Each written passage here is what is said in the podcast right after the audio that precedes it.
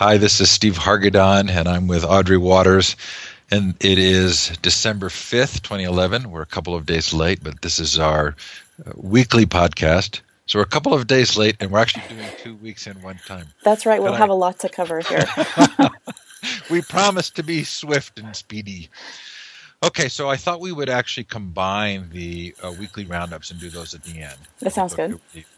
Um, love the post of what's the future of the edtech business model, uh, in part because there's this whole question about who controls apps now. And if apps become sort of the primary way in which we're getting programs and programming, there's this sort of hidden story of control of those apps. You talk specifically about Rosetta Stone and the mm-hmm. direct to consumer model. So, uh, this world in which learning is happening more and more outside of schools, what is the impact of the app? Well, I think that, you know, apps have been I think that one of the great things about the app and the rise of the, the app marketplace it is is it is a, an ability for folks to get um, a piece of software built and distributed without a lot of that overhead. And I think Rosetta Stone is a great example of that. You think of all of the kiosks that they've put in place, the boxed software kiosks at the airport, which was a great model at one time for making sure that anyone who was traveling and sort of thought, oh, oh, you know, oh, I need to learn a foreign language before I get to Spain, can sort of buy a, a, piece of software at you know at the airport. And things have definitely changed now with the i with iTunes and the Android market. Um, there's a whole new distribution system, and so there's ability for people to make um, smaller, you know, smaller apps, or I mean, in terms of the scope of a the scope of the software. Um, smaller apps, smaller companies, a lot of opportunity, I think, for new startups to get their foot in the door. But like I read, like I write about in that post, when things are free or when they're 99 cents, that also changes the game. It certainly means a company like Rosetta Stone, um, arguably fairly overpriced, but but you know Rosetta Stone is going to struggle to make that leap into the na- an, a marketplace where apps cost 99 cents. Although you do talk about the subscription model and how much sense that makes. Right, and I think that's the path that uh, Rosetta Stone is actually going to take. You know, I've, I've done a couple of subscriptions for different services where I pay a dollar a month, and it's very interesting. It feels like nothing, and then it aggregates to twelve dollars a year, and I notice that I balk at something that costs twelve dollars. So it felt like there were several themes in here that you're going to play out through the discussion today.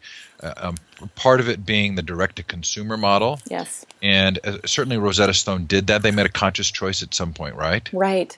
They did, and that's when they became, you know, I mean, I think the Rosetta Stone, you'll still find people using Rosetta Stone in schools. I mean, and they they were an education company first and foremost, but they made a decision um, to to sort of bypass that those enterprise sales and to and to make it make their product available to consumers rather than rather than school districts.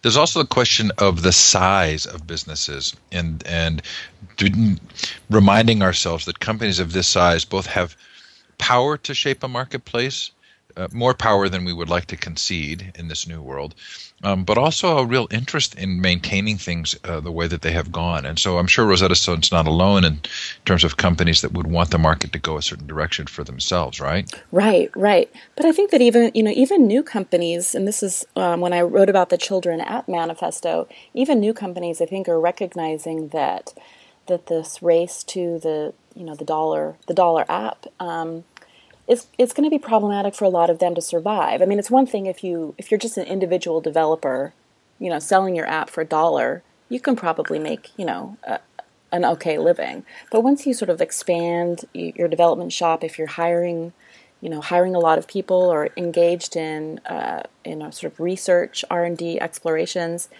ninety nine cents isn't really going to support. You've got to sell a lot of apps at 99 cents to sort of be able to float a whole business. The third piece here for me, and uh, have you read the Jonathan Zittrain article from Harvard Law on the personal computer is dead? I haven't. You no. see that? Okay, so this is about the the fact that the the telephone was always sort of a dumb device for us. So when Apple turns it into an iPhone and then starts selling apps through the iPhone, we're not really thinking of it in terms of a computer.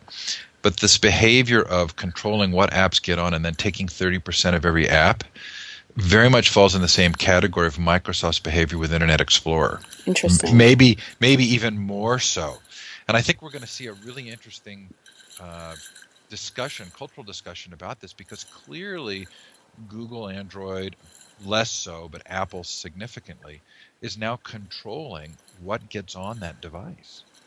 Yeah, I mean, and I think that we're, you know, the, the, the Android marketplace less so, but particularly now the Amazon is sort of offering a, a smaller slice of the Android marketplace as part of their own, um, you know, their their app marketplace and their push into Android with the Kindle Fire. Um, but I think you're right about Apple as well. I mean, we saw, you know, there was a, some hubbub in the news last week, I think, when um, that people were discovering when they were doing searches with Siri, the new voice activated search in the latest iPhone, that it was coming up with, you know, it was coming up with responses that perhaps um, some suggested seemed to dovetail with some of Apple's um, some of Apple's sort of social policies that it likes to impose on its marketplace. Of course it does. okay, well, we, we're going to come back to that. So, uh, Kickstarter Yes. Uh, this is something I haven't really tracked very closely. Uh, you have a number of links on the "Don't Go Back to School" idea, mm-hmm. uh, and specifically uh, a handbook that looks as though thirty thousand dollars has been pledged to the writing of this handbook. Um, Tell me about this. Yeah, well, the Kickstarter model I find really interesting. It's this notion that you know you can come up with a project, and rather than go through tra- traditional funding mes- methods, in the case of a book, right? It's it's getting a book proposal into a publishing house. They're agreeing to you know to to publish it, and sometimes you get an advance. Sometimes you just get a cut of sales. But in the ca- case of Kickstarter, it's actually crowdfunded, and if you can get enough people to indicate and to pledge support for your project, if you reach your sort of funding level, then you know the um, you'll get you'll get that you'll get that chunk of money that's been sort of crowd crowdsourced or crowdfunded by people. Um, the go, Don't Go Back to School project is a book that's being written um, that that looks that sort of arguing that really school isn't necessary isn't um, necessary anymore, or it isn't necessary for everyone, I should say. And Kio Stark is actually, she actually teaches it, um, I believe she teaches at NYU.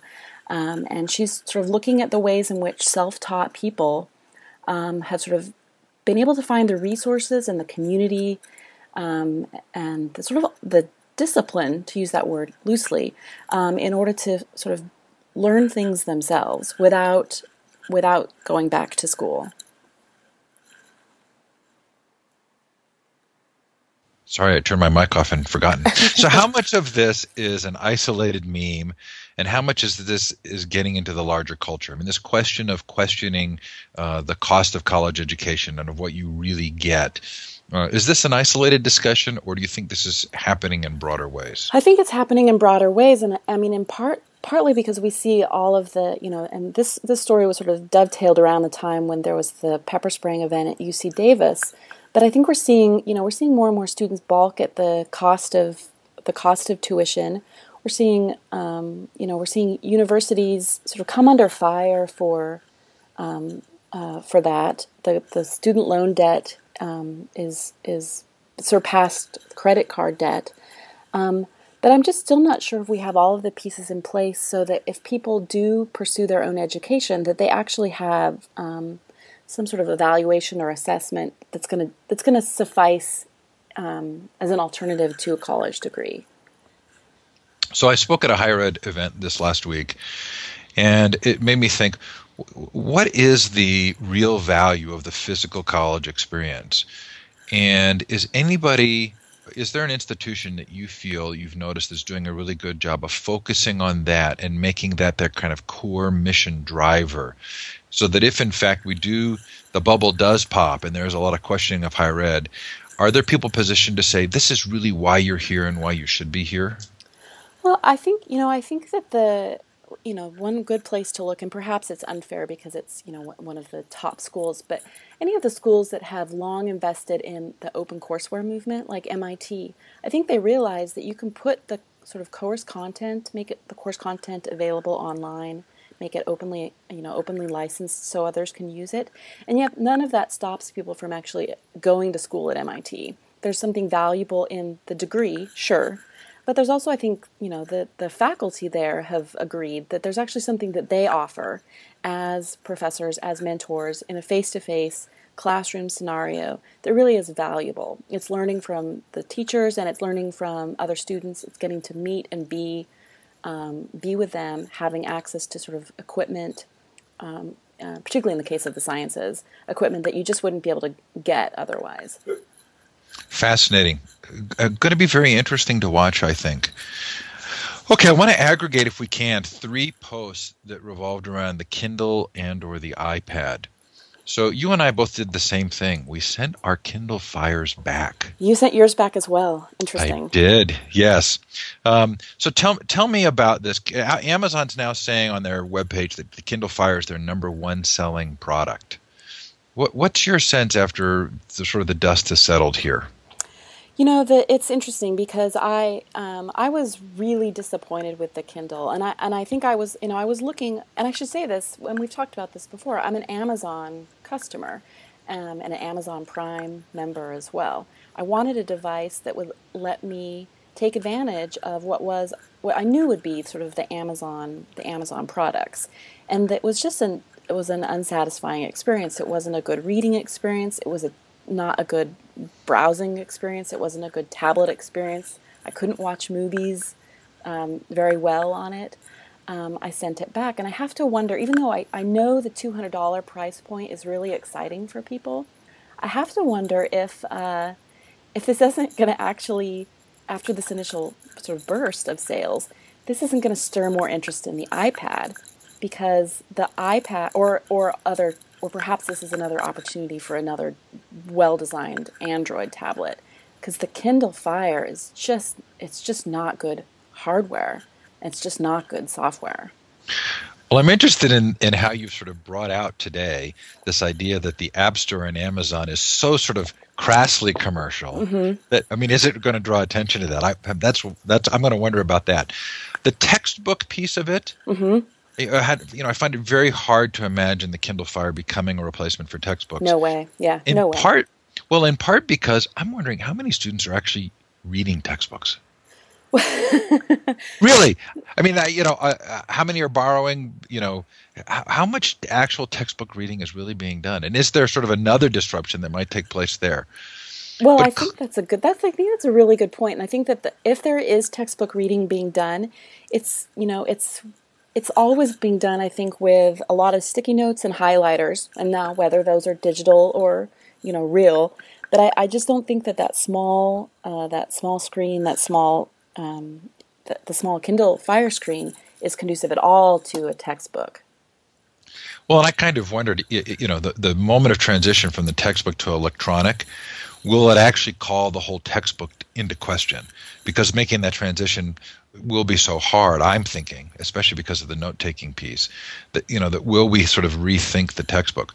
But i want to shift a little bit to your post on the uh, top edtech trends of 2011 on mm-hmm. the ipad. Yeah. Because clearly the ipad is still doing something that nobody else is doing which is wow the wow factor. Yes and I think it's you know I mean in the I've seen the iPad in the hands of I, I write this in the post I've seen the iPads in the hands of my two year old niece my you know my five year old nephew and I've seen in the hands of my seventy year old father and they've both I mean th- both of those demographics uh, you know opposite ends of the age spectrum have picked up the iPad and have sort of got it right away. And I think that that was one of the things with the with the Kindle Fire is that it wasn't intuitive. Um, it wasn't easy to to navigate or to find where buttons were hidden, and and I think that there's something that that wow factor is is important, particularly when you're putting a device in the hands of of folks who are unfamiliar with unfamiliar with technology. Fascinating. Your prediction had been this would be the year of the handheld or the tablet. Yeah, I was so wrong. well, that's, that's, okay. That's what predictions are for. Okay, so uh, uh, you write in Mindshift about the competition winners uh, for taking the library slash museum as learning lab model and spreading it. Yes. This seems to me to be so brilliant. I love this idea, and I think that I mean I think that you know when we hear a lot all this hand wringing about sort of the the death of the library in part because of the move to digital content, I think it's a great time for librarians to be able to remind folks that what they offer is so much more than just a book repository. And the library is the community's learning center. It really is. And so, what does it mean now when we get to put more tools more tools in the library so that you know people who patrons aren't just quote reading books or reading magazines or stopping by to sort of read the newspaper, but they actually get to build things. Um, hands-on building experiments with you know software, making music, making movies. It's exciting, I think. Yes, and I, am going to follow up on this because I'm really interested in David Loertscher's Learning Commons ideas and how they relate to this learning lab model. And I know there are schools who are implementing this, and I'm really curious to see how they're doing. Okay, um, in a post called "What Will Universities and Tech Companies Do with All This Student Data?" Yeah, I, I, I got to wondering about big data, and especially as it relates to the students. And we've talked about this before, but is this is this maybe the red herring of the 2010s? Are we going to look back and say, oh, this actually really helped us? Or is this just a place that we're going to have chased off and then come back and say, you know, that wasn't really that important? Um, I don't know. I mean, I think that we are generating such mind boggling amounts of data that it really does seem, you know, I mean, it really does seem like there's going to be a lot of insights. Potent, there are, there's a potential for a lot of insights to be had, particularly when it comes to education. Um, my my fears are that we're going to be busy looking at sort of continuing to look at the wrong data, um, or not the wrong data, but just some certain kinds of data, test scores perhaps, or certain certain computer interactions, and we will miss the boat on other sorts of insights. But I, I do think that you know data is going to be a big trend for uh, for uh, for next year. I'm going to put my early vote in for partial red herring status. I'll be I'll be interested to see how we look back on this because I feel like if we look at the examples of educational systems that we that we think are really doing a good job of helping students, I don't feel like they're data driven. Mm-hmm. I just don't. We'll see. Okay, uh, what is Commons in a box? So Commons in a box. So uh, the City University of New York uh, a couple of years ago recognized that they were sort of they have a number of campuses there, and they wanted to build sort of a, a university social network, um, but one that was sort of geared towards academia, so that people could share their um, could sort of share their work openly. They could share their research, so that you know members of the um, you know members of the English department on one campus could could collaborate more easily with members of the English department on other campuses or members of the history department on the same campus, perhaps. So they've made these open source tools, and um, last week announced that they were making a uh, making a a, an, a package available so that others could adopt this. And so it's a word it's a WordPress installation with um, some other open source tools designed to make it pretty simple for schools to sort of roll their own social academic network. Do you think that um, that this is actually going to make a difference by putting it? I mean, it is open source software. Is is this just sort of a chance to get some visibility, or will this being in a box really make a difference for implementation? This is an interesting thing. I mean, and this is something it ties back almost to our discussion of consumer adoption of technology versus enterprise tech. Um, and I wrote this week about a new, another new learning management system that that um, is making its move by appealing directly to teachers to adopt it rather than asking schools to. And the case with learning with the commons in a box that makes it that I think will make it a challenge is that it's actually going to require university IT support. So this isn't something that a, that an individual professor could say, you know what, I want this, or an individual department even necessarily could say, I want, we want this. It's something that's going to, you know, require the university itself to um, to implement it. And again, I think these are some of the these are some of the um, uh, you know the obstacles I think to having to having these technologies implemented, particularly unfortunately, open source technology. So the reference you're making to that post was on CourseKit, right? Yeah, yeah CourseKit. The, the student created learning management system. Mm-hmm. Okay, I, I was discouraged by that report in two regards. One was I just don't think marketing directly to teachers is going to be effective. Me neither. I mean, I, and then, well, yeah. well, the number two was I, the, this sort of vague revenue model of once we get adoption, then we're gonna it'll be a platform for content distribution. Yeah. And I sort of felt like, okay, well, I'm you know sorry guys.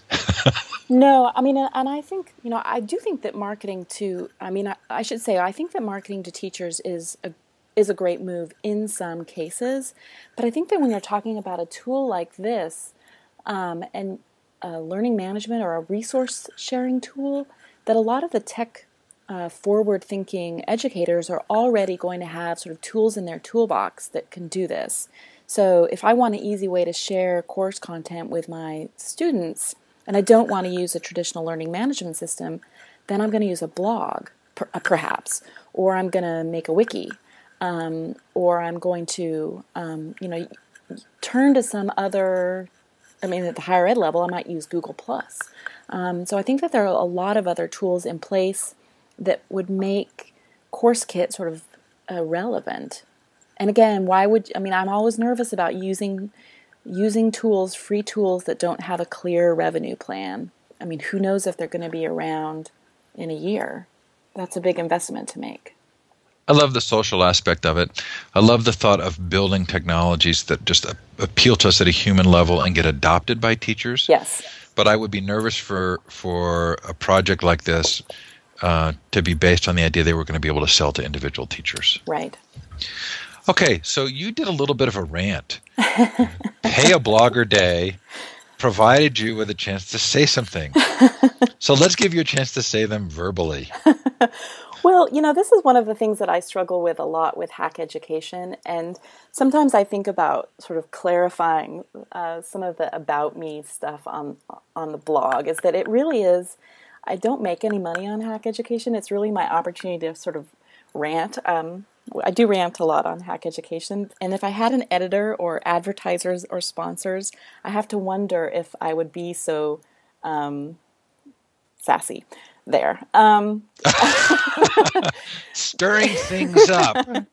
right. And so, you know, I mean, I mean I'm, I'm fortunate as a writer that I do have other places where um, I get, you know, I get paid to write for Mindshift, for example. I get paid to write for Inside Higher Ed, and I, but I don't make any money on Hack Education, and and it's it's interesting because I do think there's a lot of great content available on the internet, and I love the idea of individuals, you know, supporting the content that they like.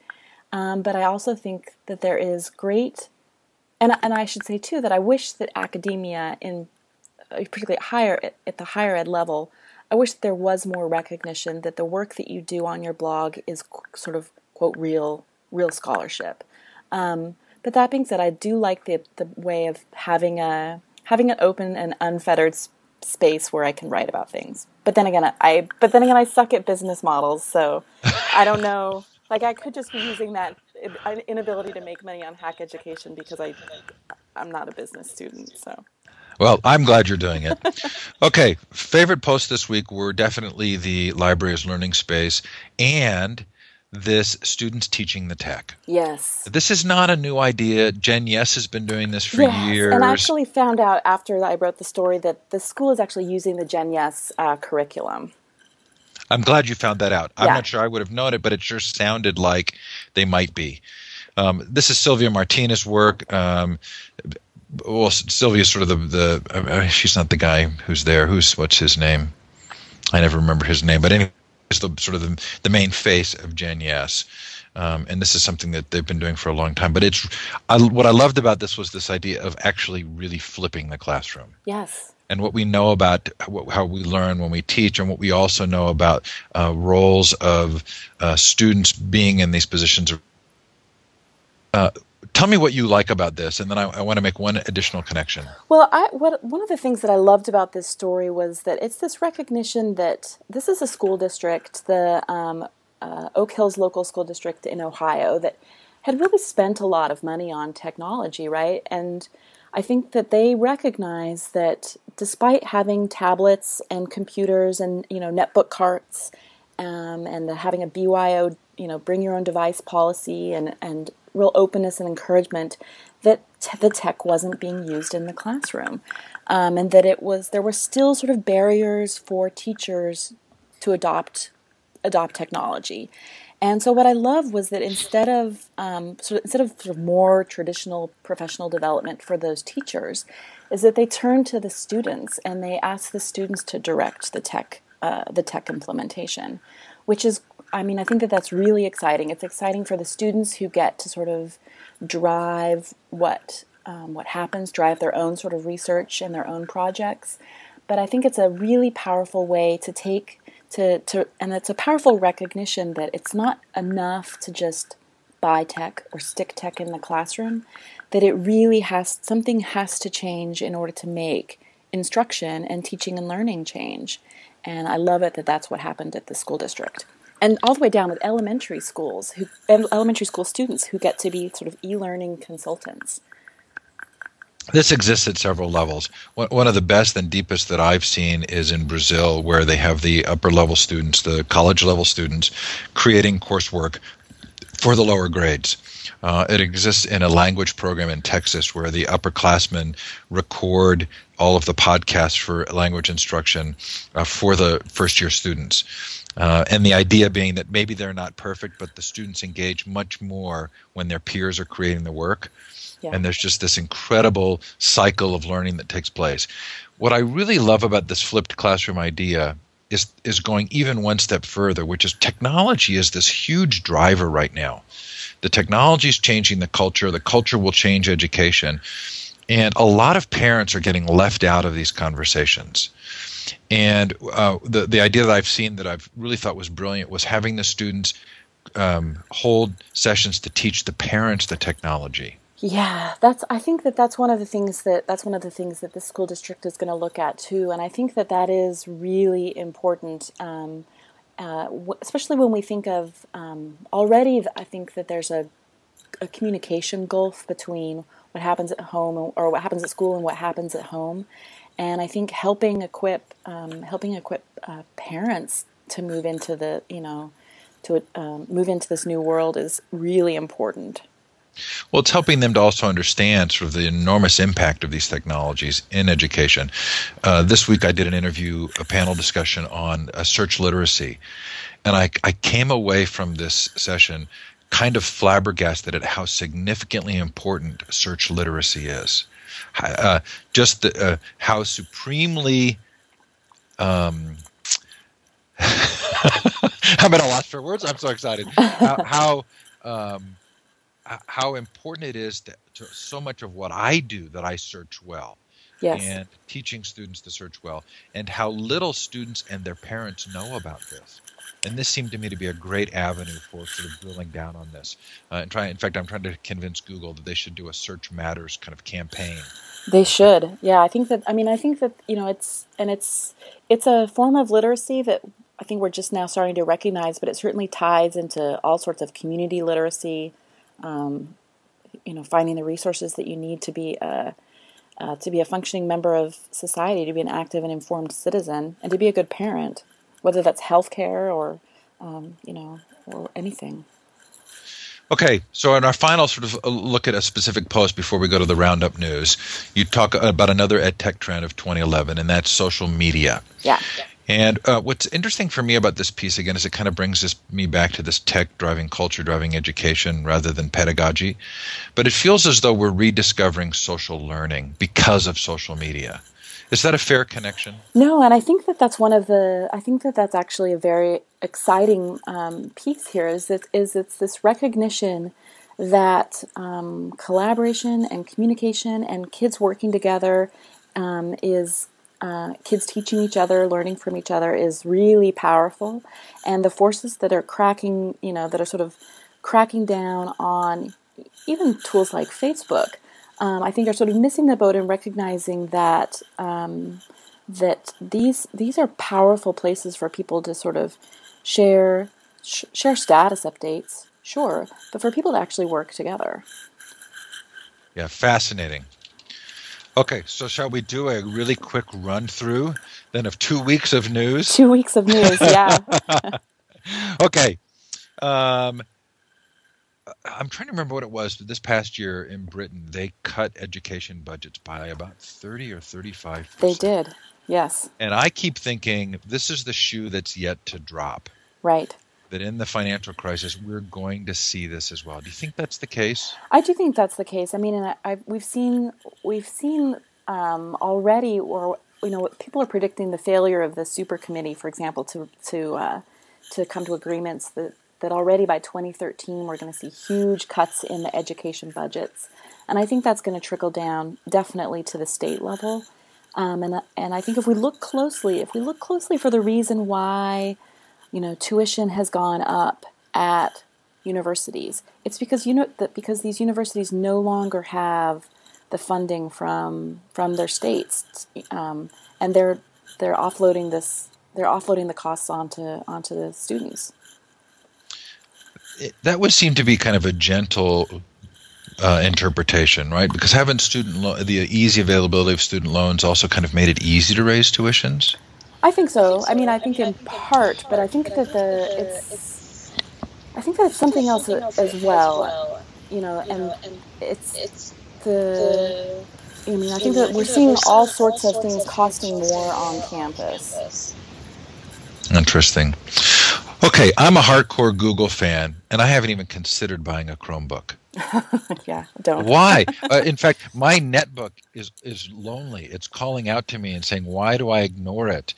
Uh, my tablet has replaced the small form factor device for me. Is the Chromebook going to make any difference here? You know, this is funny. I was on last week. I was in um, in San Francisco for um, I won a it was called the Media Predicts Award, and I had to stand or be on stage with sort of someone from the New York Times and the Wall Street Journal and Time Magazine, and I had to predict what I thought was going to happen. One of my big predictions for 2012, and it was actually that Google is going to axe the Chromebook. Um, I like the Chromebook. I think it's a great device. I think it's I think in some ways that the netbook um, is a is a superior tool for student, particularly for students at the K twelve level, K twelve level than the than the tablet is yet.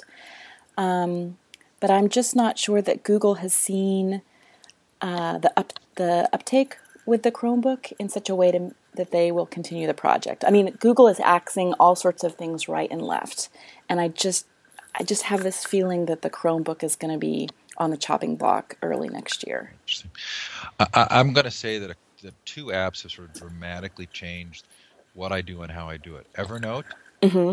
Now I'm now probably a couple of years into Evernote, and just what a significant change in my own practice. And I don't need the netbook to do it. I can do it just fine on the tablet. Interestingly enough, Thinking Space, which is a is only available on my tablet, and it means I'm spending time on my tablet that I wouldn't be spending somewhere else. F- intriguing to me. Okay, MIT OpenCourseWare students overtake self-learners. Did I read that right? The use of MIT OpenCourseWare is now greater by the students at the school. Yeah, I think that this is an this is an interesting thing that we're starting to see is this recognition now with all that with all of these materials that are available online, whether it's MIT OpenCourseWare or Khan Academy, that for a long time this was the promise of the of the DIY learner, the self-motivated learner. And this year, MIT has found that the, the people who are turning to their resources are actually students in classes who are taking those specific classes already. Um, so I think that's a that's definitely a shift in how we conceive of the, these uh, these uh, this content that's available. That it that it um, it makes perhaps the pressure to sort of do interesting and engaging things with that content. Perhaps it diminishes that. I'm not sure um, because for, you know if if if a student is actually taking sort of intro to engineering um, already they're in a class and they're just looking for sort of better lecture material or a more easy to understand explanation. Um, that sort of shifts the burden away from those from um, the courseware providers from sort of doing something social or providing an interesting infrastructure around it. Yeah, that was sort of stunning to me. Okay, what does Ray Bradbury have against the internet? I don't know. Aren't you intrigued? I'm. Uh, inquiring minds want to know. That is, I. It's, it's funny. Um, you know, I think that I have to wonder about someone who, for me at least, I, I think of, um, you know, I- I've always been a fan of science fiction, and when I, whenever I find someone who I, who even as a young girl, I thought of as sort of envisioning sort of the future and other worlds, and you know, uh, space travel, for example. It is funny to find them opposed to something that I see as perhaps uh, far, you know, we have far more people um, traveling through cyberspace than we ever will, I think, have people, you know, than we've ever sent to the moon or into space. That was interesting. Okay, so uh, according to the Software and Information Industry Association, the market for ed software and digital content has grown to 7.5 billion. Hmm. Yeah. Uh, yeah. Um, I mean, I I think that that news made a lot of entrepreneurs go ka-ching, but I'm not. I'm I'm not sure. I I'm not sure quite what what to think of this, and partially because I see these trends of things moving. Well, partially I wonder about these calculations. Um, you know, what get what I think that education technology is getting more and more muddied um, now that it's not clear if a class or it's not clear if the tools that are used in the classroom are sort of educational tools. Evernote's a great example, right? D- does Evernote is Evernote educational software? Um, is it in that 7.5 billion? Right. I mean, and I'm the same as you. I mean, Evernote is certainly the cornerstone of a lot of my work world. Um, but I think that as you know, as we move away from just having sort of sales to schools or, or um, to this this more consumer oriented market, um, I, I, don't I I don't know sort of how these figures are going to sort of hold up. Which isn't to say there is an opportunity, uh, you know, for entrepreneurs. Um, but again, and what does this mean in terms of the textbook industry? Does the you know as the textbook industry sort of fades away, um, what will replace it? Will it be more expensive digital content, or will people turn to openly licensed, openly available, um, free alternatives? So I'd like to end with a question that I don't think you're going to be able to answer, but it will give us a laugh. What in the world is ePals doing? I don't know. I mean, an ePals has made a number of acquisitions recently. They're, um, I think a couple weeks ago, they announced that they were sort of moving into China. Um, I don't know. I mean, and, it's one of these. Um, it's one of these sort of uh, older education technology companies that I guess has deep pockets and um, has to clear some line items off of its uh, to you know for the 2011 fiscal year. I don't know. Well, what it made me realize was that there are a group of companies, and I, I'm not really sure that ePals was in this category before. I think it was a, a sort of a group of AOL people came over to ePal, ePals, but they're in this category of being a financial company to me more than being an education company. Mm-hmm. It feels as though the decision making is around kind of Wall Street decision making right. rather than education decision making. And how do we feel about that? And what place does it take in educational technology?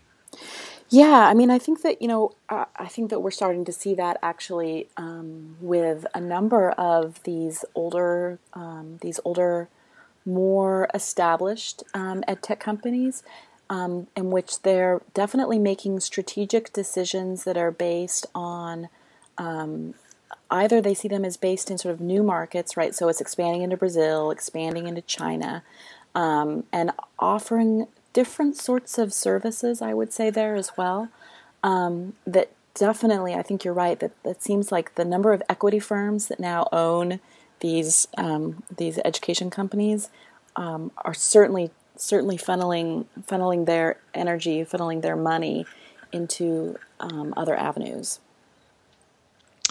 Well, I'm sure that's not the last we'll be talking about that. Audrey, thank you so much for all that you do. Yes, thank you, Steve. Perfect terrific to spend time with you. Next week, we promise to be on schedule again. Yes. okay. we'll talk to you Have then. a great week. Bye. Bye.